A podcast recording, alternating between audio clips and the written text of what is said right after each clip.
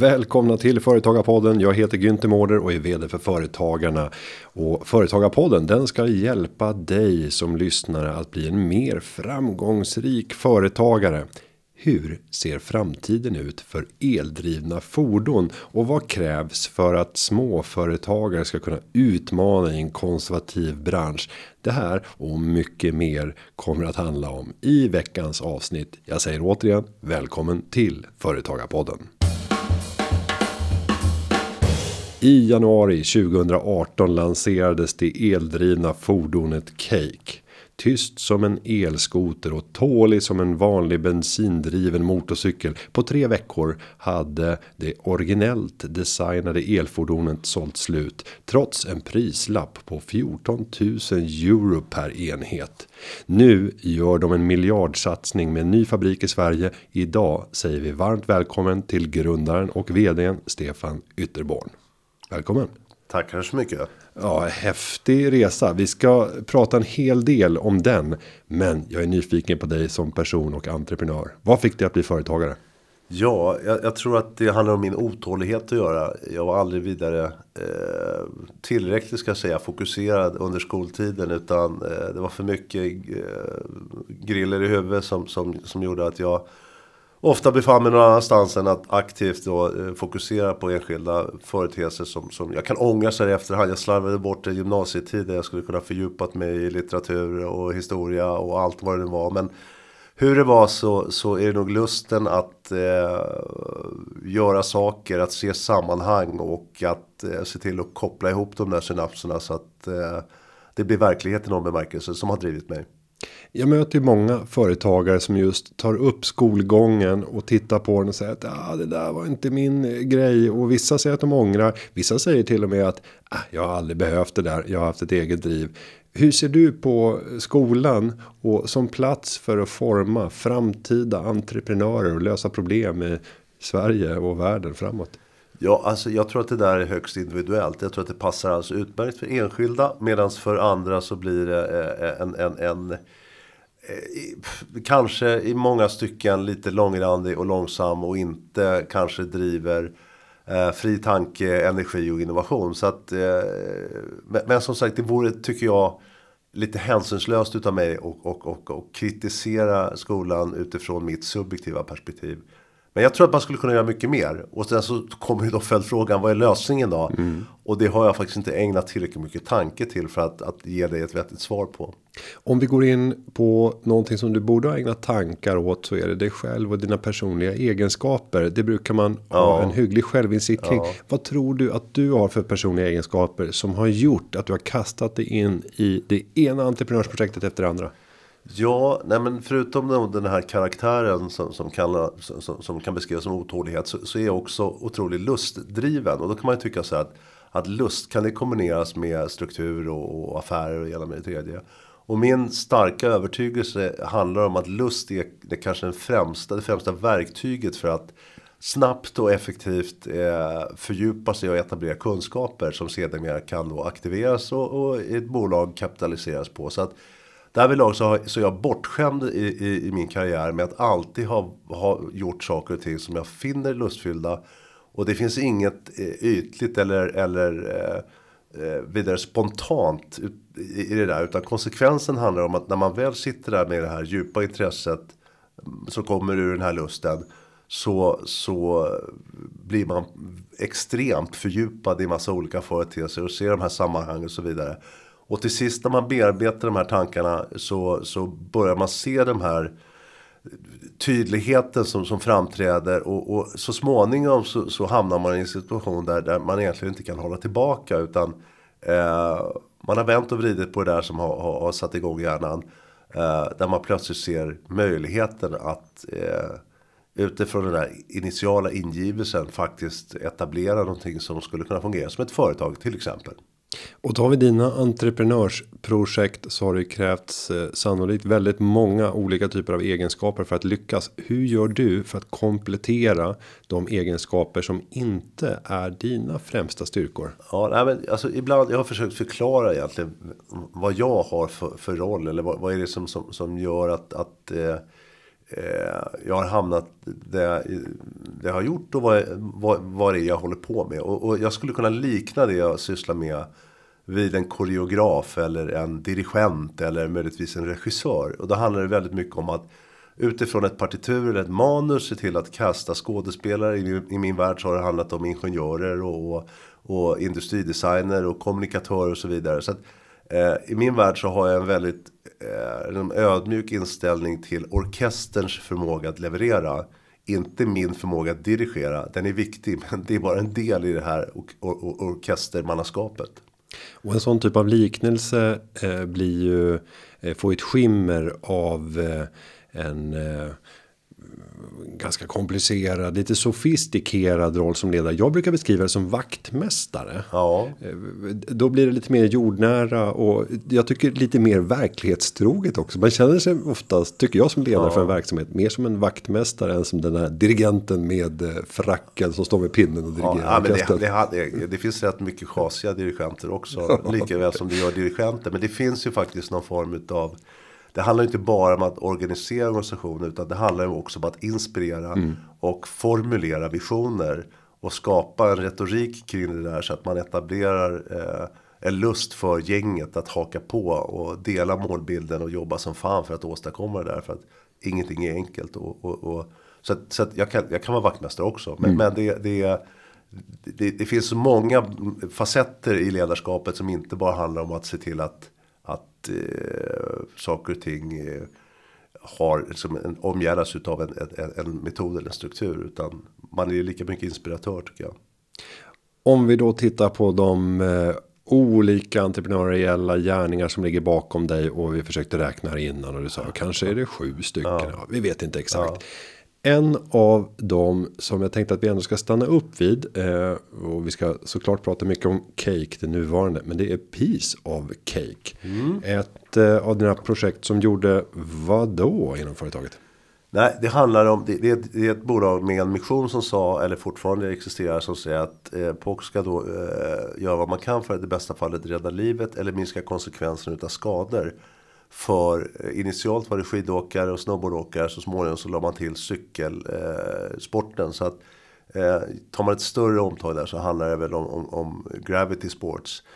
Och eh, det var en fantastisk resa och, och, som jag har haft otroligt mycket eh, energi med och i och så vidare. Och det fortsätter att existera med ett flertal utav mina dåtida kollegor när jag växlade om från POC till Cake eh, som jobbar kvar och gör ett jättebra jobb. Eh, men det, var en, det, är, det är fortsättningsvis en, en fantastisk resa. Och du avyttrade verksamheten 2015. Ja, utan att ge mig in i detaljer. Initialt så avyttrade vi bolaget 2012 för eh, vi behöver en starkare ägare för att fortsätta att bedriva innovation och utveckling och landa då tillsammans med Black Diamond som är ett börsnoterat amerikanskt outdoorföretag. Eh, och av flera skäl så, så behövde vi egentligen hitta en annan ägare. Så att 2015 så säljer vi då till Investcorp som är ett Londonbaserat konsumentvarumärkesportföljbolag som sitter i London. Hur ser den känslomässiga aspekten ut när man eh, säljer av ett hjärtebarn som man själv har ja. förlöst? Nej, men det är, det är massa frustration och det dyker upp eh, åsikter och individer som i vissa fall har massa rationell feedback som man kanske borde lyssna till. Och i andra fall är, är rent ut sagt destruktiva utifrån vad man har, har, har liksom byggt upp. Så att det, det, är ju, jag tror så här att, att, att jag skulle nog aldrig, nu lever jag ett liv som jag skulle bli 200 år. Jag har liksom ingen sträcka på min så relation till var jag befinner mig. Utan allting bara pågår. Jag ser framför mig vad jag ska göra om 10, 20, 40 år. Men eh, i det avseendet, och det kommer ju inte ske förstås då. Men, men i det avseendet så tror jag att jag ska vara tydlig med mig själv och er, påminna mig att hamnar jag i en liknande situation igen så ska jag avyttra verksamheten och lämna. En clean cut. Ja, för att det, det, det, det är smärtsamt och det mm. skapar, det är inte bra för någon det som sker sen. För att i den här founder liksom, rollen där man har liksom, mätt vartenda litet beslut på, på, på, på guldvåg. Och plötsligt så kommer det in en massa, och i många fall rationella eh, aspekter. Där man eh, hanterar utmaningar och frågor och löser problem på ett annat sätt. Eh, så, så, så är det smärtsamt emellanåt. Och Hur mycket har det funnits en plan vad du ska göra efter att du har avslutat eller sålt av projekt? Om vi tar då POC Ja. när du sålde av. Visste du vad du skulle göra Nej, jag hade faktiskt inte en aning. Och det jag håller på med nu är en ren tillfällighet. Jag sprang in i el, en elmotorcykel tidigt, första generationsföreteelser. I Kina? På, på en mässa i Tyskland. Tyskland, mm. Och sk- skaffade en sån här hoj. Och, så, och jag, blev alldeles, jag är ingen motorcykelkille, men jag blev alldeles förtjust i upplevelsen av att åka omkring utan att skita ner utan att störa, att det var tyst. Så att jag skaffade en oändlig massa såna här cyklar som jag bara haft för förlustens skull, återigen. Men i mitt liksom, vem jag nu är då, så, så, så började jag analysera de här HR och insåg att det här kan man göra mycket bättre. Och det tillsammans med en marknad som skulle komma att explodera kunde jag gissa avseende eh, nya, alltså transformationen av sin transporter i stort. Eh, så började de här pusselbitarna att landa och, och så småningom så hamnade jag i ett läge där jag kände så här att jag- jag- jag måste ju, jag måste ju bara, kan, ingenting kan stoppa mig, jag måste dra igång den här verksamheten. Och då, då eh, adresserade jag delvis våra befintliga och nya ägare på POC och sa är ni intresserade av det här? Eh, och vi fortsatte väl inte den dialogen fullt ut utan jag insåg väl också att det, det är dags för lite ny jordmån att växa i så att det, det, det är en thing of the past. Men det, det där kom att bli en affär och det var ingenting jag hade planerat. Och att klara att eh, driva igång ett bolag som utvecklar ett elfordon. Det är ju lite barriärer som man måste ta sig över. Vi- Vilka var de största barriärerna för dig för att gå från tanke Alltså, till handling? jag, alltså, jag, jag kan få den där frågan ibland och jag måste då tillstå att jag är extremt dålig på att rekapitulera och fundera på vad, var det, vad, vad som var värst. Jag tycker att företagandet i sig handlar om att lösa problem. Eh, Och det, det upphör, det är inte så att "Ja, nu har jag löst det här och då är man liksom eh, home safe och så kan man liksom med enkelhet köra vidare. Utan Eh, det finns säkert exempel på hur det, att det kan funka på det viset. Eh, Tetra Pak är väl en jätteskön företeelse där man liksom hittar innovationer och sen så multiplicerar man det där bara. Utan att påstå att de inte i sig har en massa andra utmaningar förstås. Men eh, mitt perspektiv på företaget handlar om att hela tiden lösa problem, gå vidare och konfronteras med nya. Och sen så gilla det där. För att tror man att man ska liksom lösa problem och sen så vara klar med det där. Eh, då tror jag inte att man är vidare lämpad på att driva och förvalta verksamheter. Eh, eller innovera och fortsätta och, och utveckla. Utan det handlar om att, att, att, att tycka att det där är okej. att springa maraton, maraton och aldrig gå i mål. Eh, om det är ett svar på en fråga, det vet jag inte. Men utmaningar har förstås varit liksom allt ifrån att till att börja med eh, resan att, att eh, förstå sig och för, förkovra sig rent tekniskt. Vad är det som är relevant eller inte?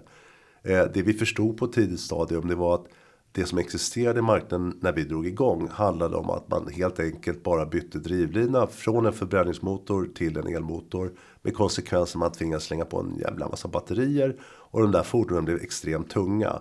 Och min take på det där efter att ha kört omkring på de här cyklarna tillsammans med en massa kompisar som hade både nybörjare såväl som världsmästare i motocross. Eh, började förstå att vänder man på steken och bygger lätt och kan reducera antalet bi, eh, battericeller med bibehållen prestanda. Så optimerar man relationen mellan karaktären på den elektriska drivlinan och dess chassi. Så det var där jag insåg att fan man måste göra det här på, på nytt. Så att eh, där vill jag också ha, landade vi så småningom i den här produkten som vi lanserade 2018 som, som väger 69 kilo. När där en motsvarande förbränningsmotor hoj väger någonstans runt 110-120 kilo. Och det gör att, att eh, det här, liksom, det som är associerat till motorcykelåkning normalt med höga ljud och att det är komplicerat och tungt och, och, och, och, lite läskigt ersätts av någonting som är tyst och enkelt och inte skitar ner och lätt så att alla kan köra. Så att det fanns en massa delar i det där som, som och då, då var ju utmaningen i stort om man betraktar det som en sträcka. Hur far ska vi göra? Och det innebar ju då att vi tvingades att söka oss till Taiwan i det här fallet som under 40 års tid har utvecklat en fantastisk kompetens kan man väl säga. Eh, de var billiga en gång i tiden men sen har då europeiska och amerikanska bolag åkt dit. För att tillverka cyklar, motorcyklar, allt vad det har varit. Och så småningom så har de utvecklat en fantastisk skill. Men med det vi tvingades då göra när det gäller att investera i nya verktyg och nya tekniker i en massa material som inte med naturlighet var tillgängliga. Så, så blev Taiwan en naturlig eh, plats för oss att tillverka de här grejerna. Eh, och eh, det var förutsättningen. Hade vi satt igång det där i Europa så hade vi inte än så länge varit ute i marknaden så här långt. Och här kommer det ett entreprenörslätt bolag, en uppstickare från Sverige tar fram en ny typ av eh, teknik för att kunna skapa lätta och säger man styva hojar eldrivna. Ja. Ehm, och så tänker jag att det finns mängder av aktörer ute på befintlig marknad som sitter med stora kassor, stort kunnande som har direkt kontakt med marknaden. Riktiga drakar som bara borde kunna titta på vad är det för smart ni har kommit på Ja. och sen så gör om lite grann. Det är svårt att patentera va? Och, och, och sen släppa en, en liknande produkt och kunna massproducera och få ner priserna. Är ni inte rädda för ett sånt scenario? Alltså, eh, rädda är vi nog inte. Utan vi, vi är nog rätt eh, klara med att eh, det, det kommer att ske. Och det sker i allt högre takt. Och någonstans så kan vi inte värja oss från det som är liksom drivkraften avseende utveckling och, och innovation och förbättring. Eh, och, och som sagt, det, det, det vi har gjort tror jag det är att vi har etablerat ett försprång i marknaden. Med att vi är så, och det är fördel med att vara ett litet bolag som har kompetensen att i det här fallet utveckla en sån här produkt. För att vi blir så oändligt mycket snabbare än de stora drakarna som är har en massa bromsvätska inbyggt i systemen. Eh, nästa del som jag tycker är intressant är ju att däremot så öppnar ju den här transformationen eh, för en massa nya varumärken.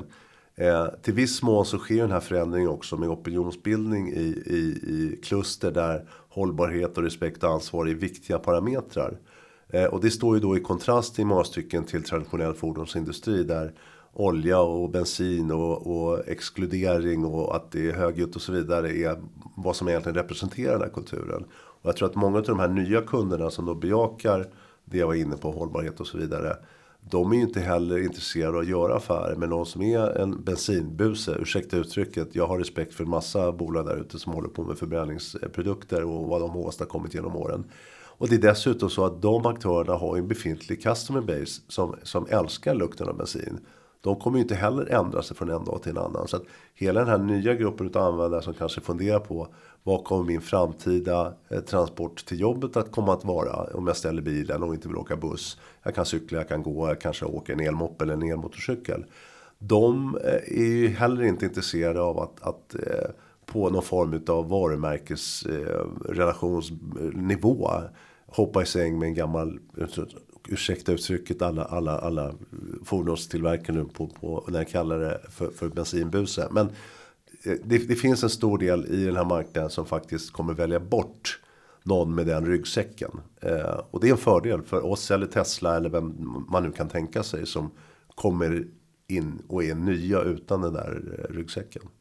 Och tankarna går ju till Tesla. Jag tänkte flera gånger under den här intervjun att det finns ju stora likheter eh, med en aktör som kommer in på en befintlig marknad, släpper en teknik som alla känner till att den är på frammarsch, men får ett försprång och i Teslas fall en helt hysterisk värdering Ja. Eh, och där man pratar om sig själva inte som ett biltillverkande företag utan någonting långt mycket större. Hur eh, pratar du om cake och eh, kan värderingen i, i Tesla och den hysteri som Ja. finns även återspeglas när eh, du reser kapital. Ja absolut, jag menar fordonssektorn avseende då el till exempel. Men om vi bara, det kommer ju finnas alternativa drivmedel och tekniker över tiden. Om det så är, är vätgas eller andra eh, hybrider och så vidare. Så att därvidlag så, så är ju den här sektorn extremt het. Och där det, vi hade absolut inte varit lika hett om det inte hade varit för Tesla. Och, och det finns ingen anledning för mig att, att inte eh, vara tydlig med deras, betyd, alltså, deras impact avseende hur det här har kommit att, kommit att bli. Och, och det kan man väl också konstatera att när det gäller värdering av bolag och så vidare så, så eh, har ju det också att göra med att det finns oändligt mycket pengar i marknaden. Jag menar, bara det faktum att det trycktes 20-25% av den totala eh, dollarmängden i världen eh, under 2020 eller om det var 2021. Eh, HC är förstås värderingar och just nu så tror jag att omvärldens fokus eller är just, just fordonsindustrin. Eh, så att det är klart att vi rycks med i det där och får en, en, en, ett, ett attraktionsvärde i marknaden som eh, är dopat utav Tesla och annat. Och för dig som entreprenör så föds det ju då makalösa förutsättningar att kunna växa en business. Alltså på ett sätt som man aldrig tidigare har kunnat föreställa sig i svensk industriell historia. Nyttjar du det fullt ut eller är du lite mer försiktig avseende den enorma kapacitet som marknaden kan bjuda på i termer Ja. av kapital och Alltså, det, det, finns två delar i det här. Jag, jag tycker så här, det är aldrig lätt att, att resa kapital. Jag har väl gjort en 10-15 runder i mitt liv. Och jag tycker alltid det där är ett strid på kniven. Oavsett vad värderingen har varit. Om det har varit lite eller mycket pengar. Utan man behöver göra de där 50-100 mötena. Och man behöver. Eh, det tar alltid lite längre tid än vad man har tänkt sig och så vidare. Eh, men det är lite också så här hur långt är ett snöre. Och, just nu så är det ett otroligt fokus på vår bransch. Och vi får de här oändliga eh, vä- värderingarna. Men allting har också blivit extremt mycket dyrare. Jag tycker det är intressant att göra den här POC-liknelsen. Vi hade fram till 2012 när vi då hade 10% utav den internationella marknaden. Eh, tagit in pengar motsvarande 97 miljoner spänn. Alltså idag är det en helt omöjlig. Du kommer ingen vart. Så att allting har också blivit mer komplicerat allt eftersom mängden pengar har ökat i marknaden. Så att eh, relativt sett så, så, så och det är skrämmande att det, det är bara 10 år sedan. Men det är en helt annan tillvaro då när det gäller värderingar och tillgång på kapital och så vidare. Än vad det är idag. Är vi effektivare idag 10 år senare med eh, i princip tio gånger så mycket pengar tillgängligt för cake jämfört med, med nu är cake en mycket mer komplicerad produkt än vad det eh, är att göra hjälmar. Men bortsett från det så, så, så graden av effektivitet kanske egentligen inte har ökat utan det är bara kostymen som har blivit näringslivsmässigt eller samhällsorienterat mycket mera, mycket större. Nu framåt så står ju du sannolikt inför ett viktigt val. Ett av dem är ju ska du fortsätta att eh, utveckla cake till att bli specialisten på just den här unika produkten som du har hittat eller ska man bredda verksamheten och börja titta på andra områden där man kan nyttja samma teknik, andra typer av fordon och liknande. Hur ser du själv på utvecklingen framåt? Spjutspets eller öka och få Ja, men, alltså, vår, I vår värld så finns det en viktig hållbarhetsbetingelse i det här. Vi vill inspirera marknaden gentemot Zero Emission där vi kombinerar vad vi beskriver på, på engelska eh, excitement med responsibility. Och vad innebär det i praktiken? Jo, det är att vi måste jobba med de faktorer som, som står i, i bjärt kontrast till hållbarhetsambitionen. eh, och det är, är den konsumtionshastighet vi har i marknaden. Vi köper alldeles för mycket skitgrejer som går sönder för fort och blir skräp som vi inte lyckas ta hand om på ett bra sätt. Så att vår ambition är att sträcka livscykeln, att göra produkter som håller mycket längre. Och det innebär ju både rent fysiskt praktiskt från början att, att ha en bättre produkt. Men också etablera servicebetingelser och annat som gör att vi kan liksom, låta de här produkterna leva mycket, mycket längre. Och det har också bäring på en massa kommersiella aspekter för företag i användandet utav de här produkterna för transporter och annat. Så att vi jobbar utifrån fyra grundparametrar. Det handlar om purpose, innovation, performance och physical quality. Utifrån de fyra parametrarna så kommer vi etablera i bästa fall så länge vi inte gör några shortcuts eller fuskar en produkt som har den här längre livslängden. Och som har eh, en massa uppsidor då för planeten i stort men också i användandet för en kommersiell spelare. Eller för en privatperson när det gäller andrahandsvärden eller liksom tiden man kan använda den här produkten. Och då uppstår en massa utmaningar och det är att, att en, en, en produkt av, av högre kvalitet Alltså utan att på något vis hamna i någon form av, av eh, Eh, polemik utifrån eh, konsumentverksbetingelser. Så rent allmänt så, så använder du högre kvalitet när det gäller metaller och aluminium och allt vad det kan vara. Så kommer produkten i slutändan bli lite dyrare. Och då står man inför nästa utmaning. Hur ska vi finansiera eh, marknadsförmåga att köpa bättre kvalitet? Och då kommer nästa lager hos oss till. Det vill säga vad kan vi hitta för samarbetspartner när det gäller eh, sådana som bidrar med, med, med finansieringslösningar för att stötta förmågan i marknaden att köpa den här högre kvaliteten. Så att där i det, i det ekosystemet lever vi. Och då handlar det snarare om, utifrån din fråga, eh, segmentering. Eh, innan vi hoppar, sätter igång och gör snöskotrar eller, eller någonting annat. Så är det ju så att, att eh, vår marknad, förutom folk så ofta det när jag sätter igång Ytterborg ska göra crossmotorcyklar, det finns ingen marknad. Nej, men där kan vi också utveckla produkter som klarar att hoppa 30 meter och, och, och du gör en flip med och så vidare. Och med det vi lär oss i, i, i det rent fysiskt när det gäller att eh, göra bra och hög kvalitet som räcker länge. Så kan vi sedermera implementera det i den marknad som kommer växa sig tydligt stark hos oss. Och det är ju folk som behöver ta sig fram och tillbaka i storstäder. Eh, till och från jobbet eller någon som ska leverera en pizza eller någon ska leverera ett paket eller någon som sysslar med service och maintenance som ska fixa en, en, en, ett, ett elfel eller installera en datormässig eh, företeelse på ett kontor eller vad det nu må vara. Så att det är där vi kommer ha vår, vår främsta revenue egentligen. Det vill säga eh, storstadsbunden eh, eh, transportbehovs... Eh, eh, an, användande. Med, med, och där vår sweet spot är någonstans. Det ska man ju villigt tillstå också. Folk som, som har kritik till det här med, med, med elfordon. Ja, man åker ju inte på touringsemester i Nordnorge med en elhoj. Utan det finns ju en sweet spot på någonstans runt 30 kilometer utifrån distans som man ska ta sig till och från. Nu fick du lång, ett långt svar på liksom en, en rätt konkret fråga. Jag ber om ursäkt. Ingen fara. Så brukar det ibland vara med entreprenörer. Ja. Tank, tankarna ja. väv, svävar snabbt iväg. Men om jag tänker på den marknad som du beskriver. Den här eh, urbana eh, transporten av människa. Ofta till och från arbete och andra sysslor. Eh, där ser jag en hämsko i det här med körkort. Och ännu värre med motorcykelkörkort. Ja. Hur kan man eh, passera förbi det där hindret? Ja, nej, men det, det, det är rätt enkelt höra på säga. Men, men, det är väl också så att när vi kommer in utifrån som en icke, alltså utan den här ryggsäcken att vara fordonsspelare. Så tar inte vi så mycket hänsyn till sånt som man anser sig kunna eller inte kunna göra. Utan vi har ju skurit den här tårtan eller pajen eller osten på lite annat sätt. Eh, och, och vi har ju idag eh, produkter som i klassisk mopedbemärkelse som gör 25 km i timmen som vem som helst som är 15 år kan köra. Eller EU-moppestandard eller lätt motorcykelstandard och så vidare. Så att eh, vår ambition med vårt sortiment är att säkerställa att vi har produkter som är anpassade efter lagstiftning när det gäller åldrar, körkortsbetingelser, lokala trafikregler och andra bestämmelser.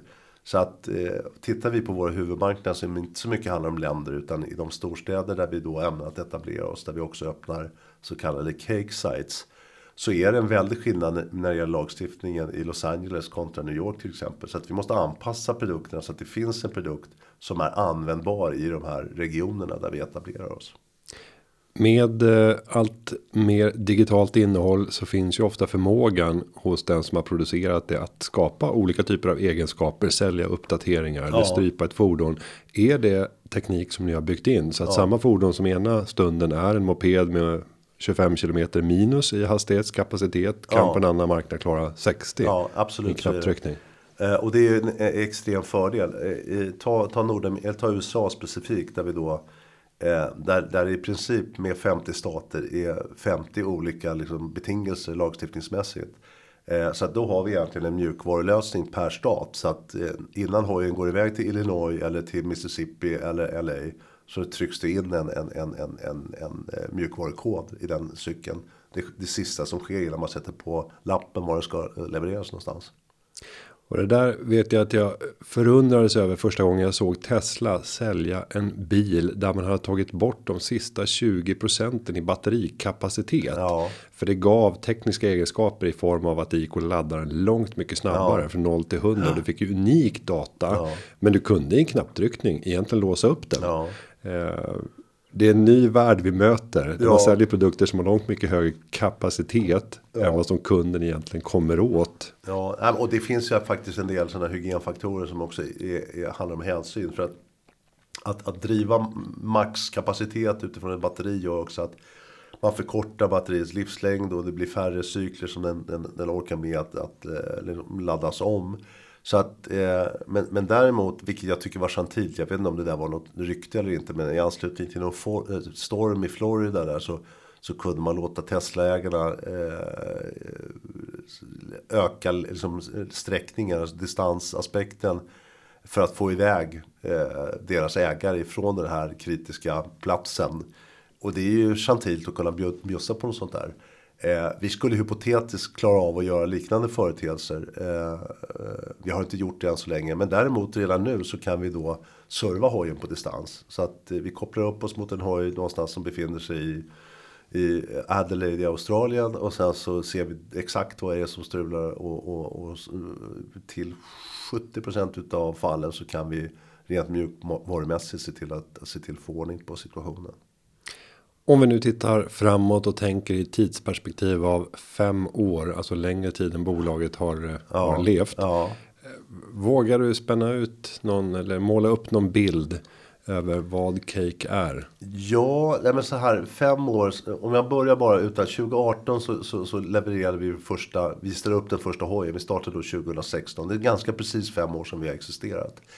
Eh, om fem år så har vi en väldigt tydlig målbild som inte riktigt är fem år. Utan 2025 så har vi sagt att vi ska leverera 50 000 cyklar eh, runt om i världen. Och det vi gör med den här emissionen som vi då stängde under hösten handlar om att bygga den infrastruktur som möjliggör för att vi ska kunna nå de här målen. Och en viktig parameter i det här avseendet är att vi behöver inte bygga marknad själv. Vi måste bygga marknadsandel. Det är vårt ansvar. Men nu sker den här marknaden, nu kommer den till oss. Så att hade vi eh, suttit med de här typen av, av, av, av försäljningsmål bara för ett par år sedan innan vi hade sett hur det här med regelverk och, och transformationen har tagit fart så kanske hade varit en utopi. Utan nu handlar det för oss om att spela korten rätt. Så att vi har möjlighet att nå de här målen. Och det kommer ju bli extremt smärtsamt i alla avseenden. Det är inte så att det här är en enkel grej. Utan vi ska gå från, från, från eh, att producera tusentals cyklar till att producera tiotusentals cyklar. I det här fallet 50 000. Men vi gör då en, vi bygger en infrastruktur som innebär att vi kommer ha monteringsverkstäder eh, på tre platser i världen. Det är då Albyberg söder om Stockholm som drog igång i juli. Vi etablerar motsvarande enhet i Detroit förmodligen under året. Och vi har en verksamhet up and running i Taichung för att serva med den, amerikanska marknaden så länge. Men sen eh, som kommer vara bryggan in i Asien för oss i det att vi, vi ger oss in där. Parallellt med det så öppnar vi 25 sites runt om i världen som då är showroom, retail, service och testkörning.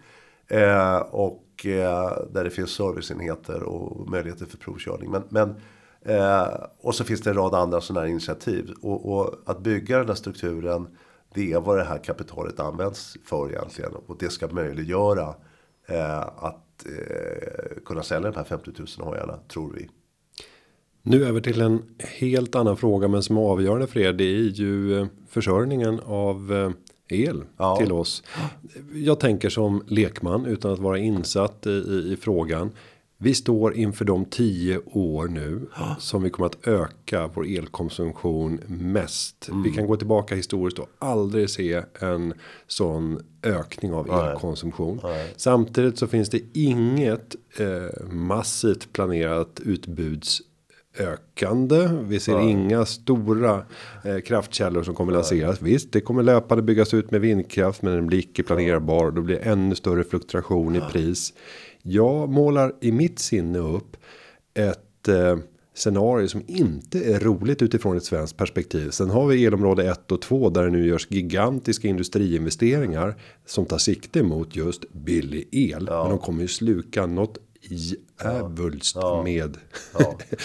eh, vad tänker du kring framtida elförsörjning? Nej, Ska vi vänja oss vid extrema priser och eh, ja. Ja, men jag, jag, konstaterar ju precis som du och de flesta av oss att vi står inför en utmaning avseende elförsörjningen. Och min största egna, liksom mitt dilemma just nu det är att jag, jag kan ju inte påstå att jag varit en aktiv kärnkraftsmotståndare. Men jag kanske liksom accepterat någon form av avvecklingstanke under många, många år. Och under de här åren så har jag inte aktivt heller sett till att lära mig vad, liksom, eller att förstå hur kärnkraftsutvecklingen har, har, har sett ut. Avseende hur man hanterar liksom slutlagring eller upparbetning utav uttjänt bränsle och så vidare. Så att jag måste vara lite försiktig med det här. Eh, jag måste lära mig mycket mer för att kunna till exempel eh, påstå att kärnkraften med den tekniknivå vi har i nuläget är ett bra alternativ. Det kan jag inte säga idag utan jag är orolig precis som du och ser inga självklara lösningar på det här. Utan eh, det kommer ju vara en kombination av företeelser där förstås teknikutveckling avseende sol och, och, och, och vatten och, och, vind kommer att liksom ta en större del i det här. Men eh, du pekar ju på det som är den absolut krångligaste utmaningen på den här resan framåt. Då har vi nu i december, då fick vi uppleva ett antal timmar då vi hade ett utpris, i alla fall i elområde 3, det var en värre i fyran på 800 öre. Ska man då fylla upp en eh, större elbil så pratar vi om en tankning som kostar 800 spänn. Nu var det här en extrem period. Ja. Det var det högsta priset vi upplevt. Mm, Men där förändras ju mycket av den kalkylen som gör att man står beredd att betala 300 400 000 mer för motsvarande bil för att det är så pass billigt drivmedel. Ja, och nu måste jag då tala i egen sak. För att faktum är att en av de absolut bästa fordonen avseende just att, att drivas med el, det är en tvåhjuling. Berätta Eh, när varför. det gäller att det är en lätt produkt som där, där rullmotståndet är extremt liksom, litet jämfört med då en bil eller en lastbil eller en båt och så vidare som har tvingats åka omkring med extrema laster avseende battericeller. Och där vi mycket, mycket tyngre fordon som får helt andra krav på sig och som, som, som, som konsumerar otroligt mycket el. Så att därvidlag så är ju, precis som cykeln är lämplig för oss individer att cykla omkring på med muskelkraft. Så är tvåhjulingar ett otroligt mycket snällare alternativ avseende eh, elförbrukningen. Och det enkla för att förstå det tänker jag vilar en hel del i eh, vikten till att börja med. Ja. Säger du då under 70 kilo för en, en tvåhjuling eldriven. Tar det motsvarande elbil så får vi gå över 2 ton va? Ja, och normalt sett så sitter det 1,2 personer i den bilen. Det blir ganska många kilo per person. Och även om du lastar den där full med fem personer. Så är du inte ens i närheten av den Ett, vikten. ett annat jättefint och målande exempel är att, att vi sysslar med ett projekt i Afrika som handlar om anti-poaching. Där vi då har tagit fram specialbyggda hojar för det ändamålet. Där man då tack vare att det är el eh, kan smyga sig på de här anti-poachingarna. Poach, eller poaching-typerna. Där man tidigare har använt eh, motorcyklar men de hörs 45 minuter bort. Så att eh, då packar de här killarna ihop och så försvinner de. Så att graden utav efficiency att, att fånga de här typerna är rätt låg. Sen är det dessutom så att de här motorcyklarna då tidigare, bensinvarianten har då eh, förbrukat bensin som antingen flygs in med helikopter eller truckas in i, i eh, obygden med, med, med truckar. I det här fallet så har vi då en mobil solcellslösning och här kommer det förträffliga, apropå ny teknik. Med två stycken solcellspaneler som är mobila så kan vi alltså ladda de här cyklarna bara med solkraft utan att någonsin behöva ladda i, i, från griden. Eh, och driva de här cyklarna i 3-4 timmars intervaller samtidigt som man haft nästa batteri på laddning och byter. Vilket innebär att du får en kontinuitet med de här tysta hojarna med den effektivitet det innebär. Helt och hållet driven utav två stycken solpaneler. Och det är magiskt. Jag menar, återigen, hade det där varit en bil som vi skulle behöva köra omkring med i samma miljö. Så hade vi behövt 48 solpaneler eh, för att göra samma sak. Så att graden utav elförbrukning eh, tack vare den låga vikten och det låga rullmotståndet är, är, är väldigt, det, det, det, är liksom, det är den stora fördelen med tvåhjulingen. Sen kommer vi till en sån här standardfråga och då pratar jag inte eh, den, den mest normala utan snarare standard på batterier. Ja. Hur kan vi nu när vi vet att den här sektorn kommer växa, att vi kommer se väldigt mycket tvåhjulingar hitta en likartad standard som gör att det blir möjligt att byta batterier, köpa från fler leverantörer. Alla tycks verka vilja utveckla sitt eget system. Ja, nej men det här är ju intressant och, och det, det, är mycket i det här som jag tycker eh, utan att på något vis eh, påstå att jag är sp- batterispecialist. Men jag redan från början när jag drog igång det här så kunde jag ju skratta åt det faktum att man ska multiplicera en battericell som ser ut som ett AA-batteri i, i, i evighet för att liksom Eh, förse det här fordonet med, med, med elektricitet. Eh, och det kan man väl då konstatera att bilbranschen har ju lämnat det där i många stycken och ser ju framför sig en, en, en, en prismatisk cell som är mycket mer effektiv att packa. Eh, där man får ut mycket mer effektivitet i motsvarande volym eh, och, och, och, och inte minst i, i vikthänseende. Eh, så att, eh, jag tror att vi, vi är på väg gentemot någon form utav eh, det är en ung, ung bransch det här. Jag menar det kommer ta ett, ett, ett antal år innan det- är på banan. Vi har hittat någon form utav eh, samstämmighet kring de här företeelserna. Men det är också så att eh, redan idag så är det så att i fordonsbranschen när vi tar ut sådana extrema eh, krafter ur battericellen så, så tröttar man ut den här cellen. Så efter tre år så kanske du har 85% eh, effektivitet. Det påverkar inte så mycket acceleration och hastighet. Utan snarare den distans man kan avverka på samma laddning. Men de här battericellerna är alldeles utmärkt att användas för andra ändamål. Till exempel en solcellsanläggning hemma hos någon. Så att nu håller det på att etableras en eftermarknad för de här företeelserna. Så att vi kan plocka hem batterierna. Och sen så säljer de vidare till någon som bygger Second Life eh, solcellsanläggningar med samma batteri. Och det där är väldigt roligt att du nämner. För jag sitter själv och har senaste året skissat på så här, vad ska hända med alla uttjänta bilbatterier Ja. som har tappat 30-40% av sin kapacitet och då närmast blir värdelösa. Så jag har suttit och räknat på vad skulle hända om jag istället för att vi lämnar dem där på återvinning hyr dem där i två år till. För det är råvarorna som är värdefulla. Eh, under de två åren så har jag den i min hemmiljö bara för att kapa topparna, pristopparna som är normalt sett 7 på morgonen fram till 9 och sen klockan 16 till klockan 20. Kan jag bara kapa dem? Och det handlar om 15-20 kilowattimmar som jag behöver för ändamålet. Vilket är ett uttjänt bilbatteri. Så hade jag kunnat spara stora belopp givet de priser som vi nu upplever och som jag tror bara kommer öka. Kommer det där vara standard Ja, i jag- hus ja, framåt? Jag tror att vi kommer, vi kommer alla ha en power station. Både, både om vi bor i hus i, i anslutning till förorter, storstäder. Eller kanske till och med i lägenheter. Och på landet förstås. Jag är, det, det är en, jag så här, jag är inte rätt man att uttala mig. Jag gissar att vi kommer i hög utsträckning se till att eh, förse oss med en sån här power station. Eh, om fem år från och med nu. Och är det någon lyssnare som sitter inne med någon innovativ lösning på det här. Du säger att det är flera företag som är på det. Eh, hör gärna av er. Eh, jag är sugen på att investera. Du kanske också är Ja, sugen. ja, för tusan. Ja, eh, för det där är en teknik som sannolikt kommer göra att eh, vårt behov av kraftkällor kommer se helt annorlunda ut. För det är ju topparna som är problemet. Ja. Vi sitter under majoriteten av dygnet med en överproduktion och vi kommer få se när det blåser lite grann och solen skiner hur det blir negativa elpriser. Det kommer bli standard och då kommer det inte vara så roligt för de som har installerat de här solcellerna.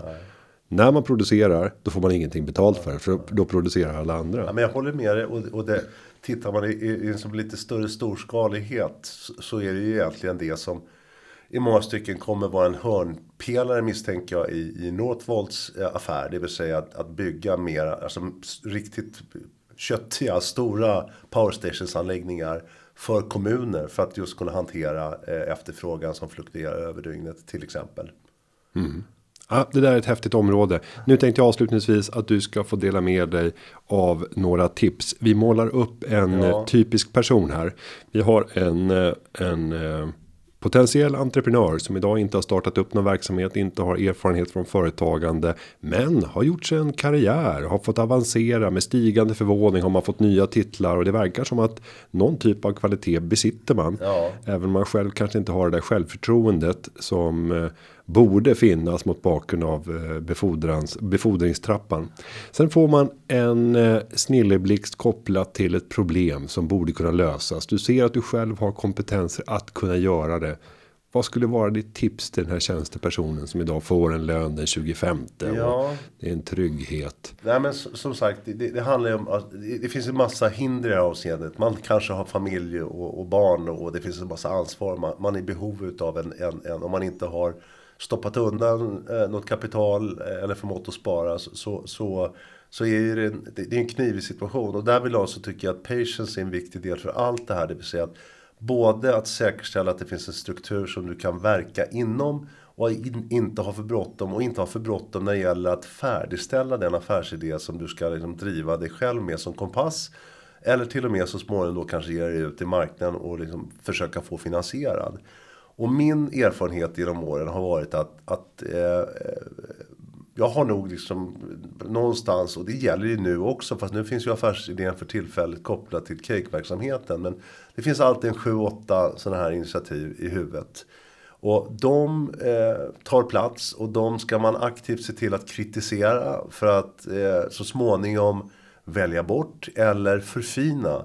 Och några av de där idéerna, de stannar kvar. När man väl har kritiskt granskat det där och inser att ja, men det här håller faktiskt. Det finns ingen chans att, att slå hål på det här i dialogen med någon annan eller med sig själv. Eller i ens retorik avseende att liksom intressera en, en potentiell investerare.